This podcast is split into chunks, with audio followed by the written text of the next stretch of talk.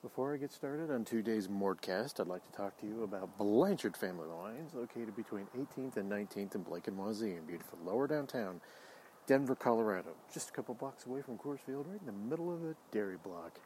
Um, now, you know, the restrictions are being eased up a little 25% capacity inside restaurants.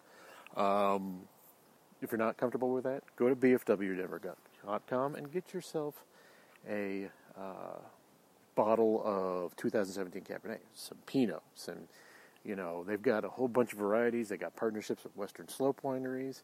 Um, one of them called Restoration, the other called Storm Cellars, and there's one in the Elk Mountains that's all, they're all really good. They all specialize in different forms of wine. Storm Cellars is very much a Riesling. Uh, Restoration has some has some nice uh, um, Syrahs and, and stuff like that, but it's all good, good quality stuff, and you're supporting you're supporting uh, Colorado, local Colorado businesses, and that really at this point is what it is all about. Uh, the the you know the pandemic has really taken its toll on the abilities of small businesses to uh, uh, do anything basically at this point, and we, they really need your support. So go to bfwdenver.com or go into Blanchard Family Wines and just kind of enjoy the experience of dabbing some wine. Once I get vaccinated, I will be making one of my first trips. Will be going to Blanchard uh, and getting myself some wine. I mean, that's uh, that's really what one of the things that's uh, I'm really looking forward to coming out of the end of this pandemic. Uh, so anyway, uh, they are located between 18th and 19th in Blake and Wazee in beautiful lower downtown Denver, Colorado, just a couple blocks away from Coors Field, right in the middle of the dairy block. They are on bfwdenver.com, where you can also book your virtual wine tasting. Go to Facebook and Instagram under Blanchard Family Wines. When you go in or talk to them, tell them Jeff Morton from CSG Podcast sent you there. What is up, everybody? Thank you all for joining me on the latest Mortcast part of the CSG network. I'm, of course, your host, Jeff Morton. Um, my voice may crumble as I'm doing this. I've uh, um, a couple days ago, I actually recorded uh, two podcasts that I never released, um, and then I uh, I recorded uh, one on Sunday, um, which uh, I did with the Gen X uh, Music Show, which I know everyone. I encourage everyone to go see or see, uh, go listen to.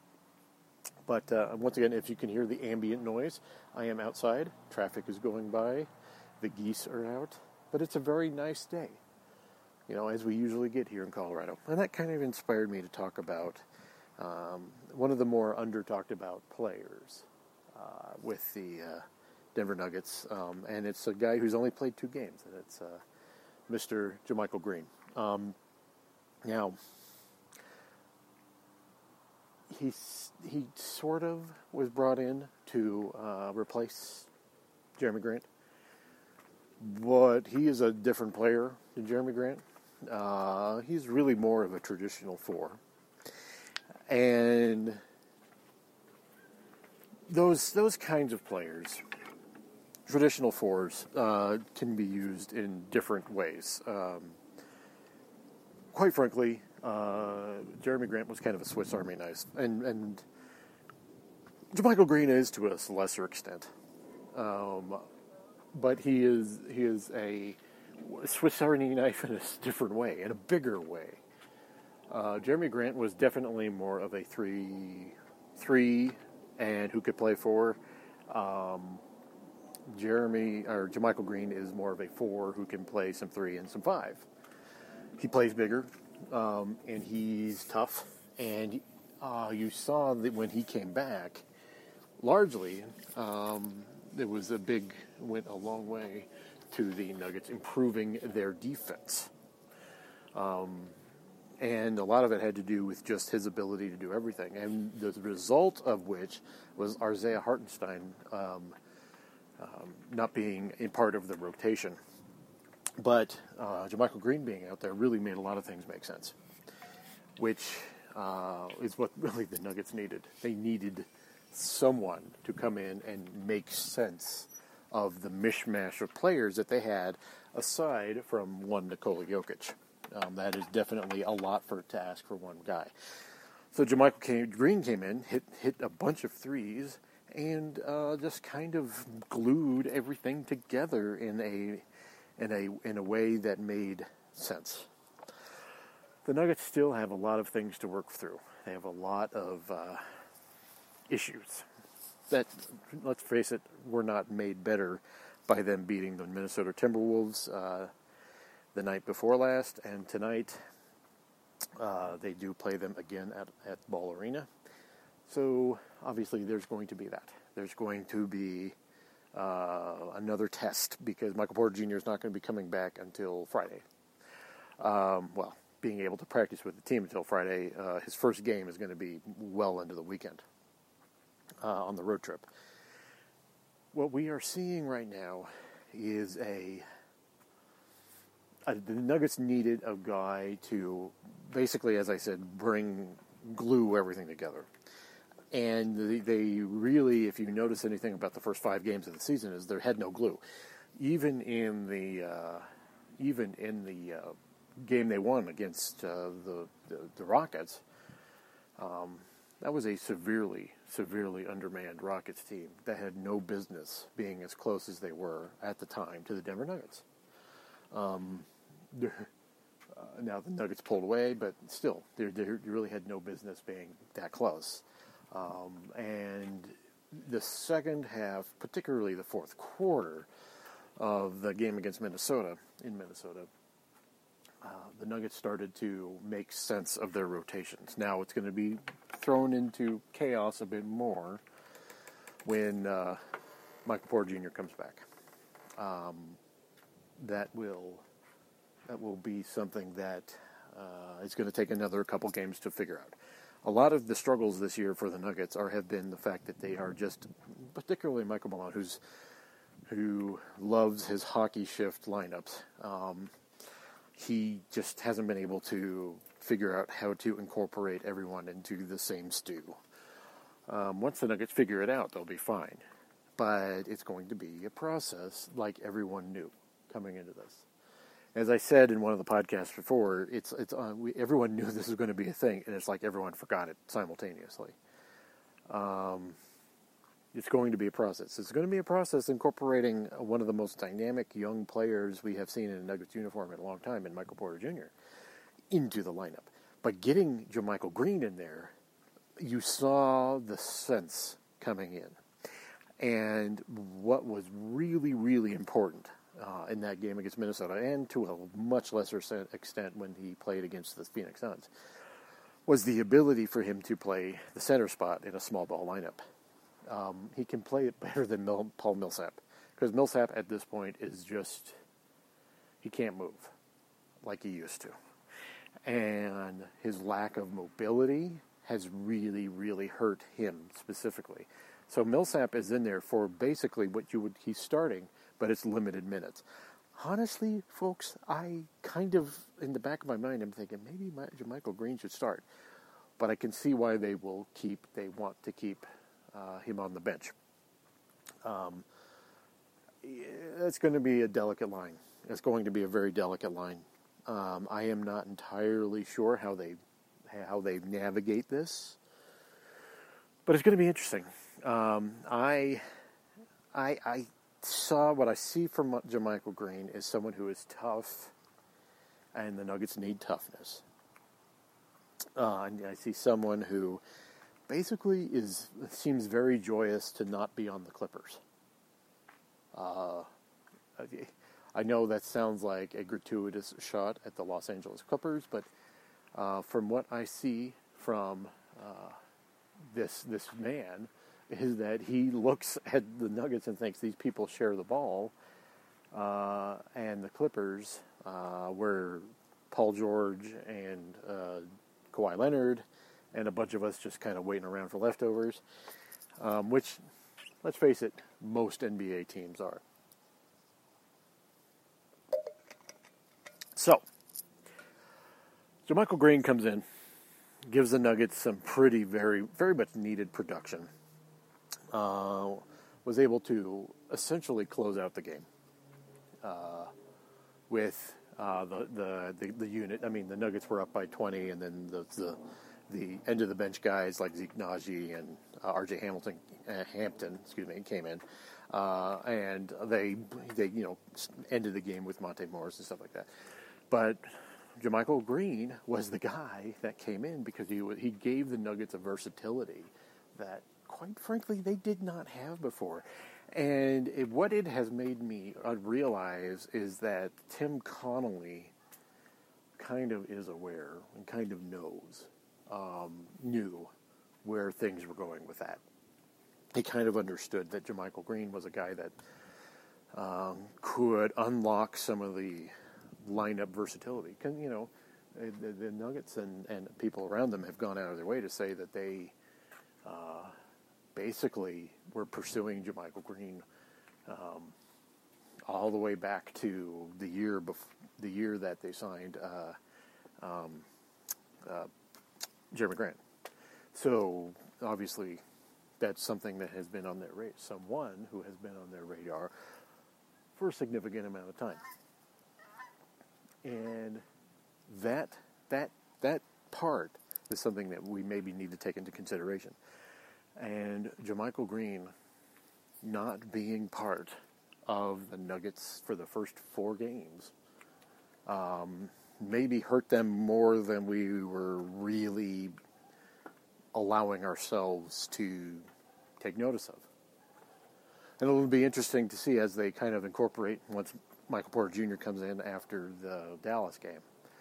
Um, maybe to be able to incorporate something that we haven't seen so far this year. I'm looking forward to that because it can make sense. It can begin to make sense after a while.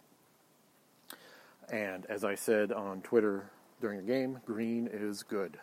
For green, for the lack of a better word, is good. Right?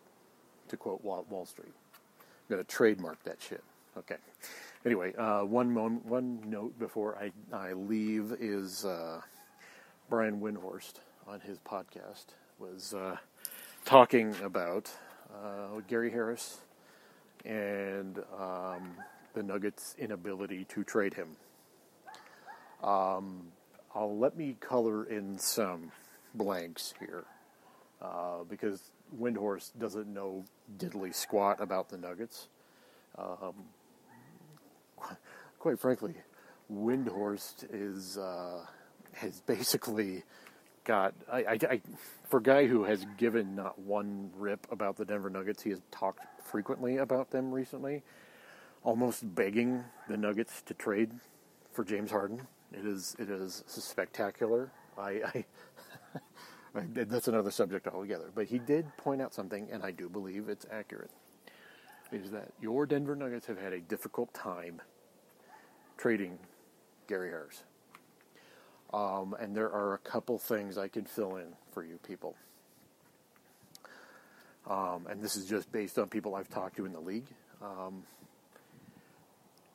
Gary Harris's injuries slash lack of production, which aside as I've, I've, pointed this out a lot, aside from a year and a half, Gary Gary has never been a good shooter. we we we have done some revisionist history with, with Gary Harris. This wasn't a oh all he you know he needs to get back to the way he was. In reality, Gary's never been a good shooter, and the league knows it. This isn't this isn't a surprise to anyone in the league. Uh, Gary Harris is not a good shooter, and uh, he has a very what you would call spotty injury history, uh, almost almost Gallo-esque uh, injury history. And this has kind of well definitely diminished his value. And um, the nuggets have been rumored to have linked gary harris in trades going back for two years three years now uh, and the market for gary harris as Windhorst pointed out on his podcast is is well it's not good at all uh, there is no gary harris market um, and this year he's shooting 12% from three. Okay. Um, his value to the Nuggets. It, my my my dad always has this expression that's like maybe, especially when it, it comes to like things like cars or other thing like that. Is that maybe this item is worth more to you than it would be to someone else? And I think in this case, it's probably true that Gary Harris is worth more to the Denver Nuggets than he is to any other team in the league. And that part is something that is pretty much inescapable at this point. Um, Gary's, Gary Harris's trade value is so low relative to his contract, by the way. Um, you know, nearly 20 million per year for today, this year and next year, um, for a guy who gives you 12% shooting, 12% shooting on threes is abysmal. Um, it's not only Gary, but Will Barton, who's been injured in the playoffs two years in a row, uh, and is struggling to come back from uh, his his injury uh, this year, and has really struggled coming back from his injury this year. It's clear that he has no lift. But Gary Harris, in particular, who is healthy, just has no shot, and no one is going to pay for a two guard uh, in a trade that um, can't shoot anymore. And the reality of the situation is for the Nuggets, their biggest trade asset is uh, Michael Porter Jr., if it's not one of the big two. And the Nuggets have shown little to no inclination to trade Michael Porter Jr. So, what I'm telling you folks is don't look for a savior on the horizon for the Denver Nuggets. Do not look for this. Um, they're in a situation where they need to ride this out for a bit, and really they they can afford to because they are really a good team, you know.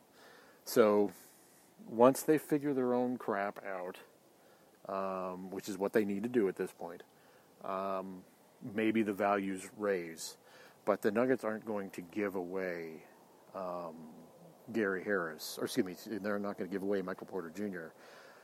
Uh, in a trade that only benefits another team just because uh, Gary Harris just because he's their only viable asset right now. They're not going to do that, nor should they.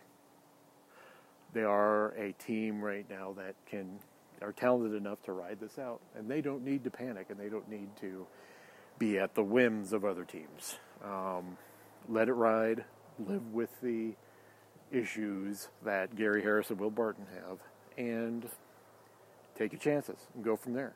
Because the Nuggets really don't need a savior; they just need consistency, and hopefully, hopefully, they're on the verge of finding that. All right, well, thank you all for joining me on the latest Mortcast, part of the CSG Network. I'll be back with another Mortcast soon. Bye bye.